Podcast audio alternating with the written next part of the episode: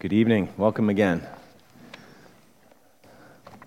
to our Good Friday service. It's uh, wonderful to be able to celebrate the uh, wonderful cross. And I hope that it's wonderful to all of us here. If it's not, if that sounds like just a weird combination that a, a cross, an implement of death, could be a wonderful thing, then hopefully after our time together studying God's Word, um, that will begin to make sense. So, our scripture for this evening that we're going to meditate on together a little bit is just one verse, and it's actually copied on the bulletin. If you just flip it over, it's right on the back there. And so I'm just going to read that one verse and then pray briefly, and then we'll dive in to consider it together. So this is um, in the second chapter of Paul's letter to the Galatian church, the church in Galatia. Apostle Paul um, cared for this church and wrote a, an important letter to them that we have. And this is one very important verse in chapter 2. So Galatians 2:20. Paul wrote, "I have been crucified with Christ. It is no longer I who live, but Christ who lives in me." And the life I now live in the flesh, I live by faith in the Son of God who loved me and gave himself for me. Let's pray.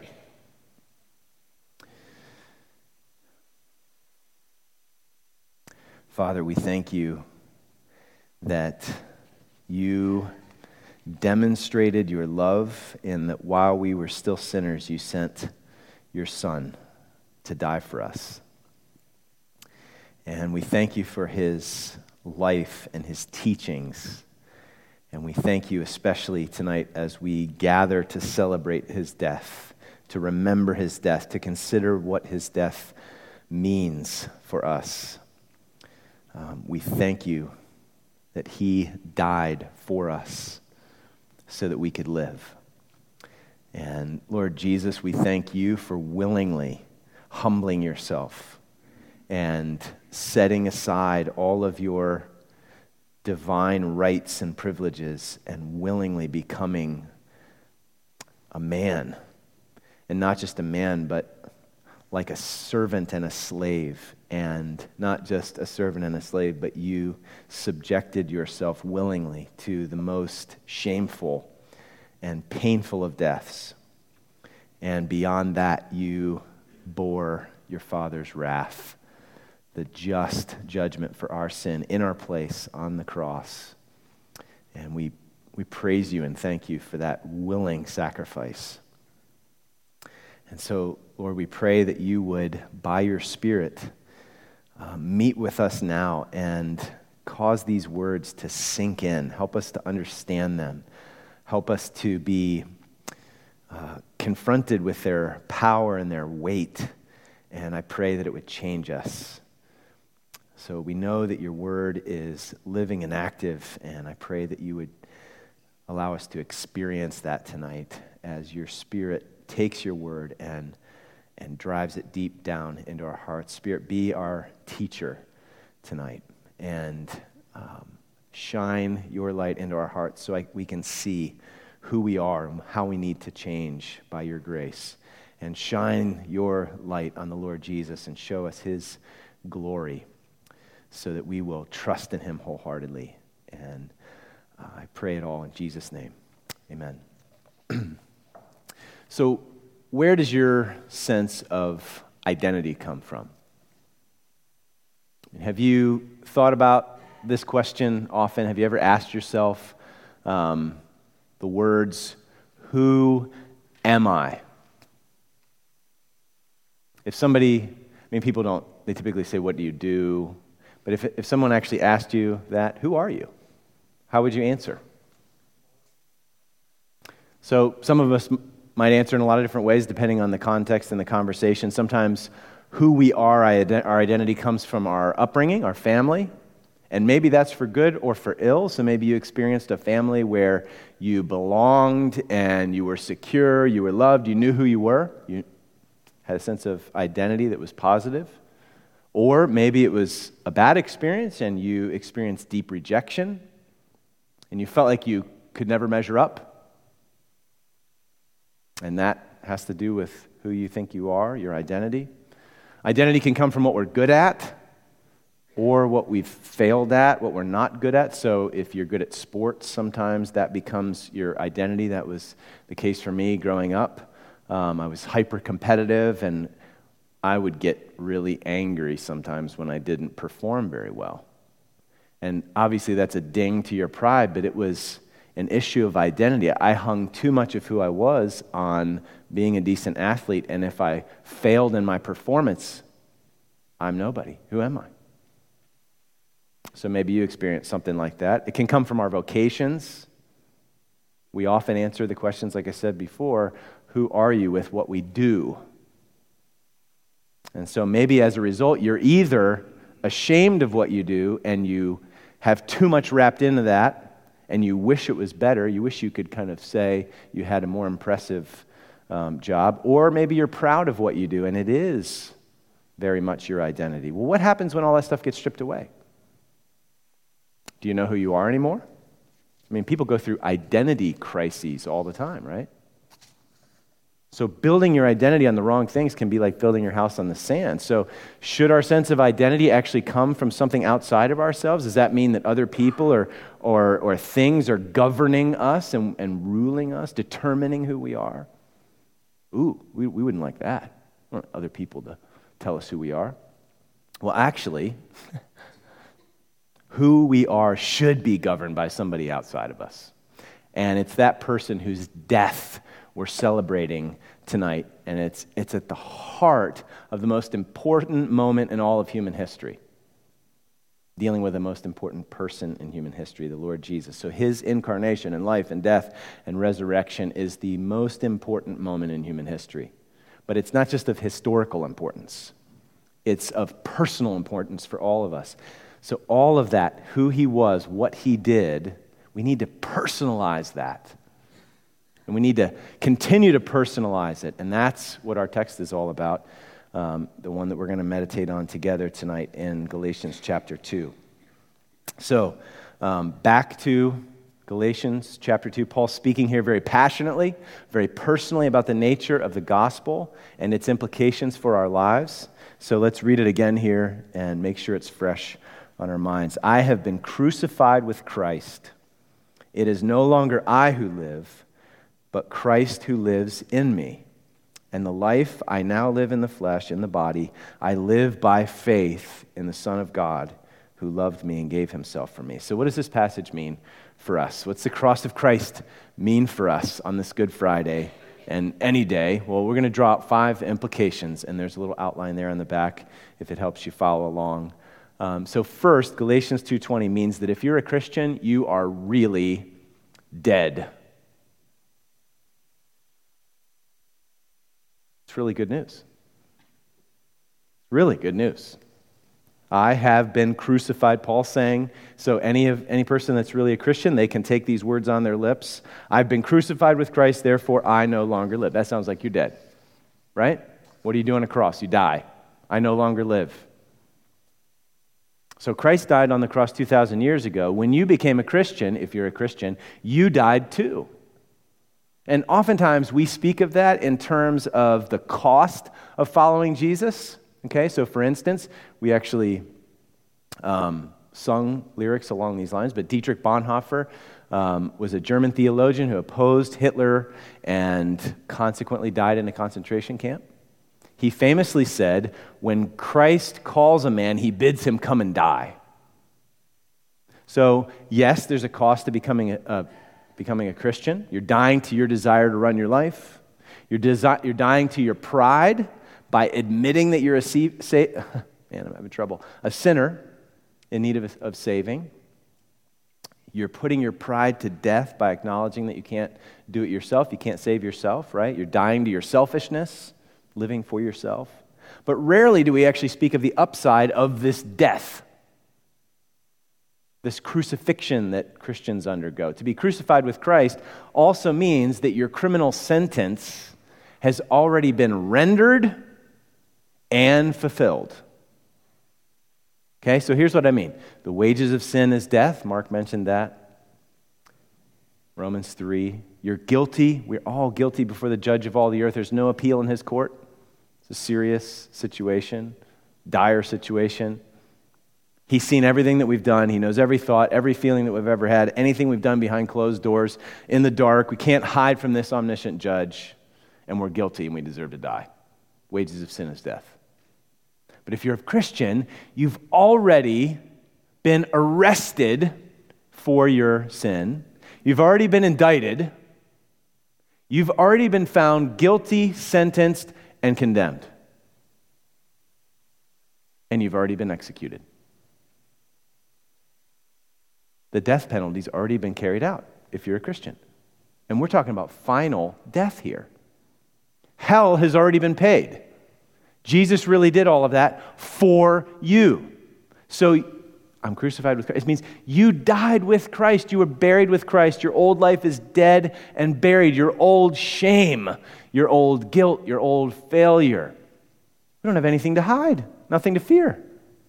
It's all been taken into consideration in the courtroom, guilty, and Jesus hung for it.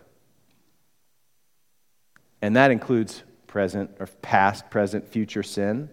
Okay? All of it. It's all already been paid for. No like nobody, nothing's going to dig up any no one's going to dig up anything against you in the future judgment, you know, when Jesus comes back.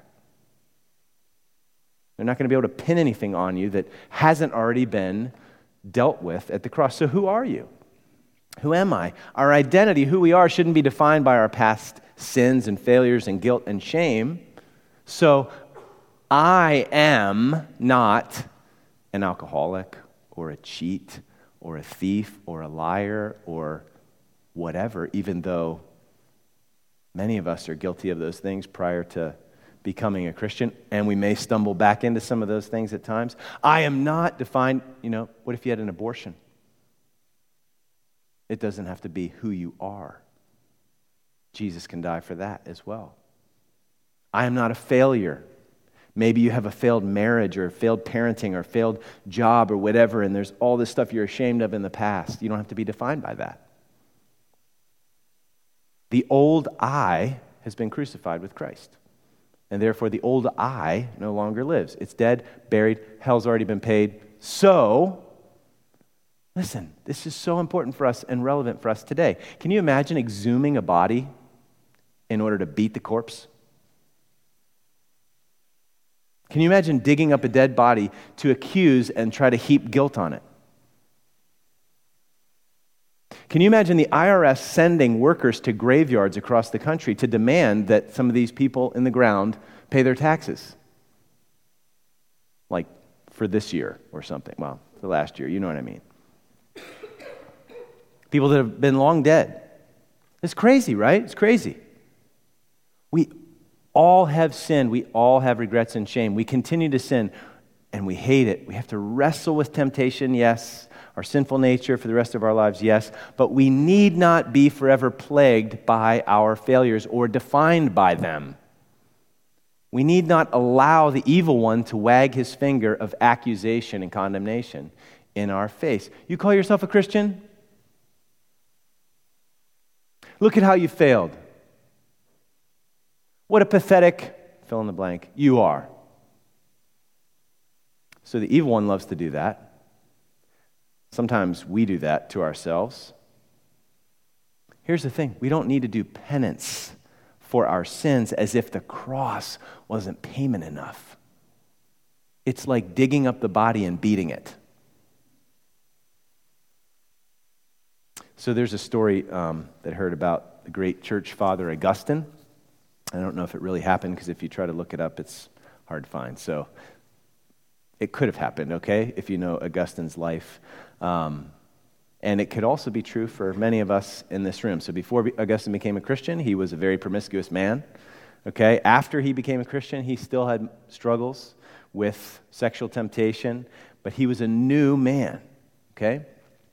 So the story goes that one day he's walking through a city and one of his old mistresses approaches him and he sees her and he turns to walk the other way. And she calls out, Augustine, Augustine, it is I. But he turns and says, But it is no longer I. Okay, so if you're a Christian, you're really dead. And that's really good news. Okay, so second point if you're a Christian, you're really alive. And that also is really good news. Look at it again, top of the page there, Galatians 2:20. I've been crucified with Christ. It's no longer I who live, but Christ who lives in me. Oh, that must be a new me, because the old I was dead. And the life I, this must be a new I. The life I now live in the flesh, in the body, I live by faith in the Son of God. Okay, so this is a miracle. Okay, if you are a Christian, you have been born again. Adam was warned, in the day you eat of it, you'll surely die. And so, human beings, we're like cut flowers, cut off from the life source spiritually. Jesus came so that we would be made alive with him, born again. So, if you're a Christian, you heard the gospel of Jesus and you awakened to it. It didn't sound like foolishness, it sounded like wisdom. It didn't sound like weakness, it sounded like power power to save you. And you came alive and you believed it and you repented of your old sinful way of life and you came to Jesus. So new life was planted in you by the Spirit of God.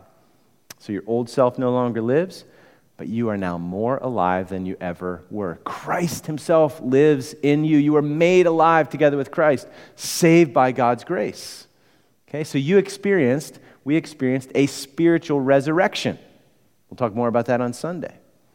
Okay? And this new life that's in us is as unkillable as Jesus is now unkillable. Because it's his life, Christ who lives in me. Okay? He's alive forevermore. He died, he was raised. It was impossible for death to hold him. And that resurrected Lord lives within you and me.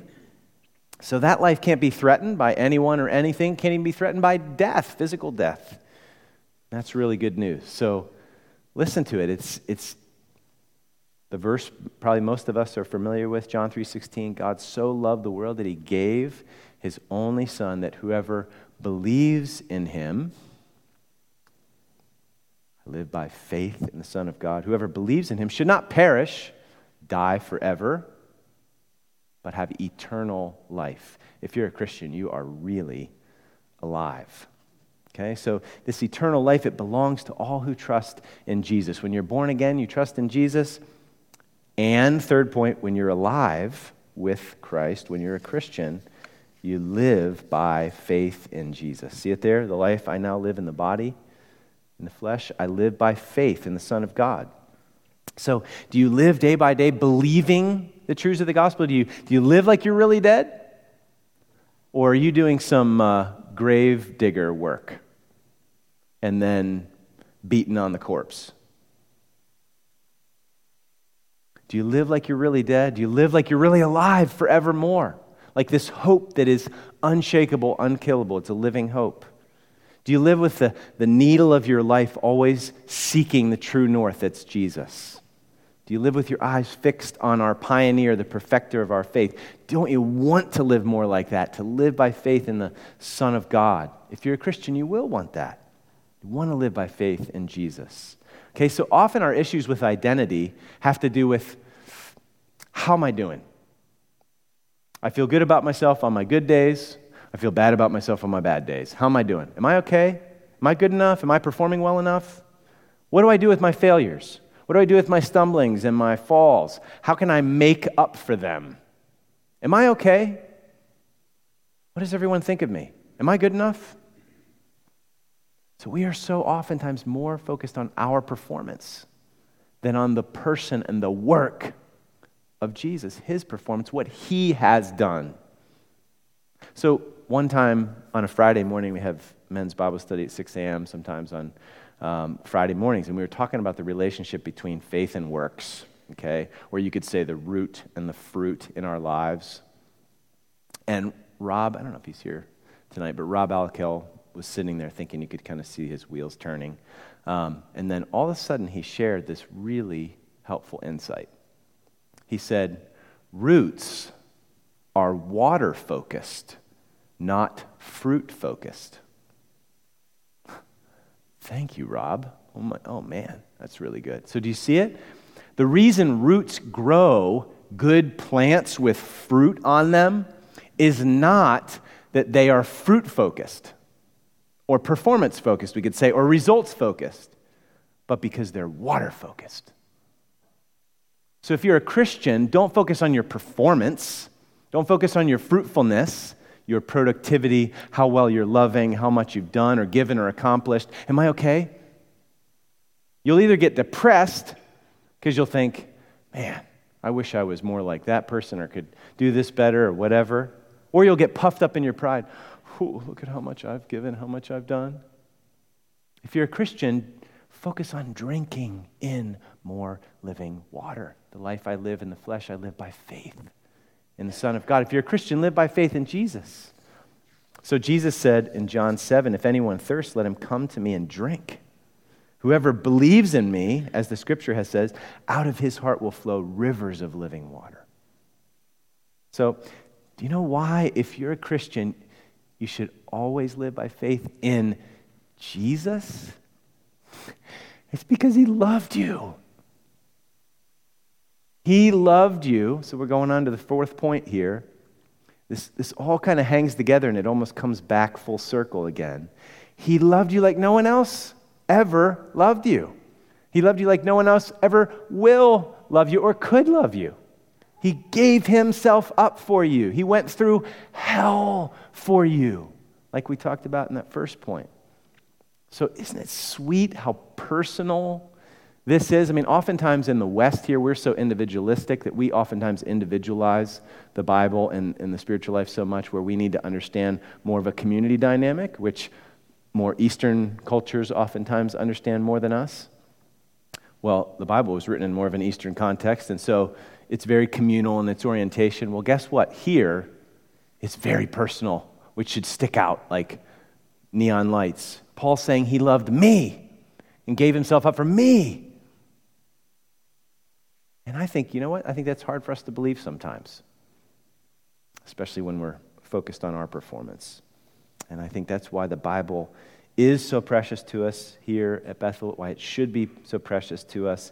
Texts just like this, they remind us, they help us believe the truths of the good news about Jesus and make them personal to us to help us believe them because we need to live by faith in the Son of God who loved us and gave himself up for us.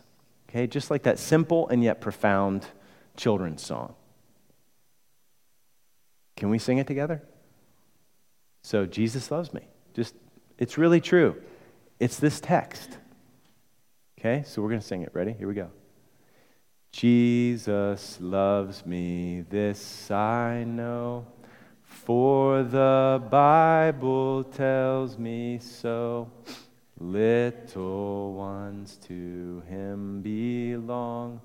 They are weak, but he is strong.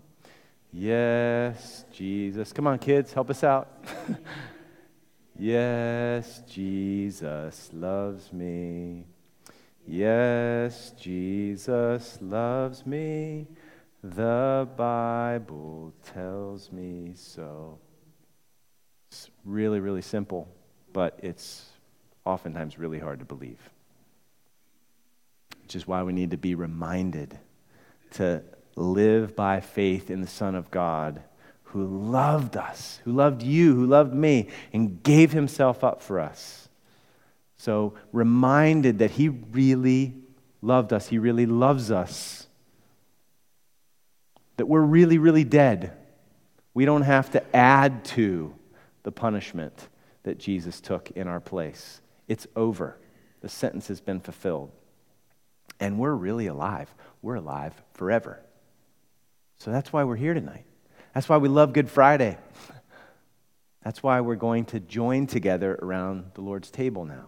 That's why we participate in the Lord's table on an ongoing basis because we regularly need reminded of how much we need Jesus and how wonderful the cross is and how wonderful his love is. So, this table is a rehearsal of these truths that feed our faith And so, as we approach the table to be reminded of these wonderful truths, this amazing grace, we, as we participate in the table, we are ingesting this truth, this grace. We're drinking it in. It's like a visual aid, it's a tactile aid to help us remind, to remember and believe how Jesus loved us and gave himself for us. So, as we transition to the table, let me just say that this is a family meal, uh, a spiritual family meal. It's for the family of faith.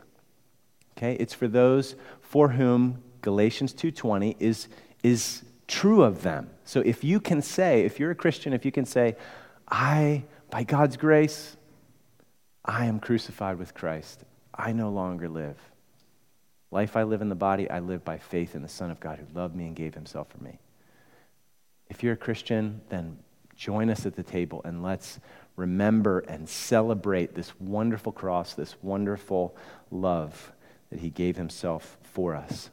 But if you're here and you're not a Christian, you're not trusting Jesus like that yet, maybe you still have questions. We're so glad that you're here. Just let the elements pass. But more than that, can I can I encourage you to meditate on this passage that we've just considered? Because it actually has one more really important word for you. If you're not a Christian, this passage and others like it say very clearly come and die to live. Okay? When Jesus was on earth, he said this. He called the crowds to him and he said, If anyone wants to come after me, let him deny himself and take up his cross and follow me. Oh, that sounds like a lot of loss. That sounds scary. But then he said, Because whoever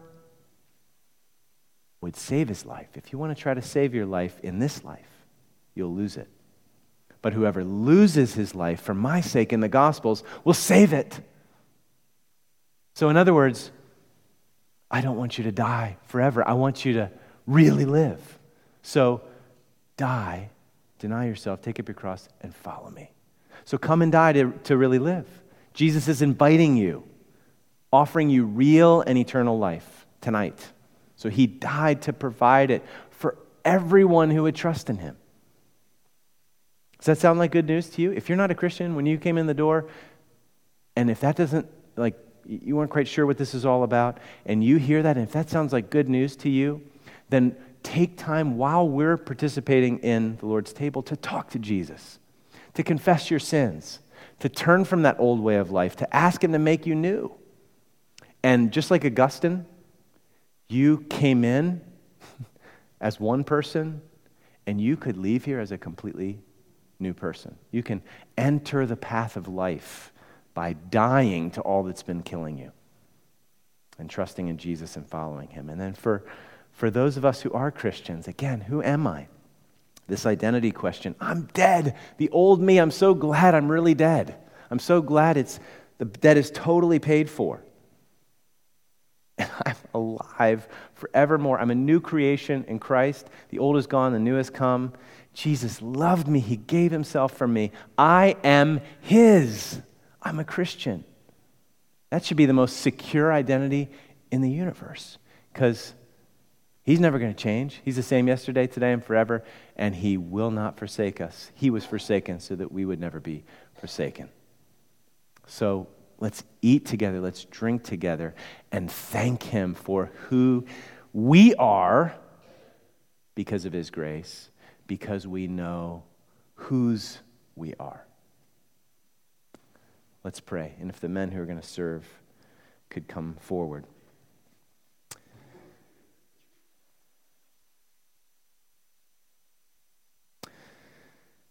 oh God, this gospel is such good news.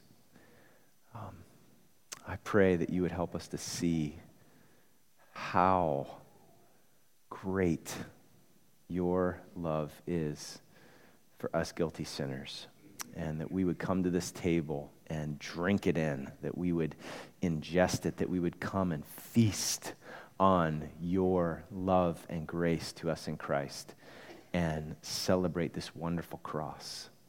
And Lord, for any who are here that are not trusting in Jesus, I pray that as they think about it and ponder and look at Galatians 2:20 and think about what Jesus said, if anyone wants to come after me, let him deny himself and take up his cross and follow me.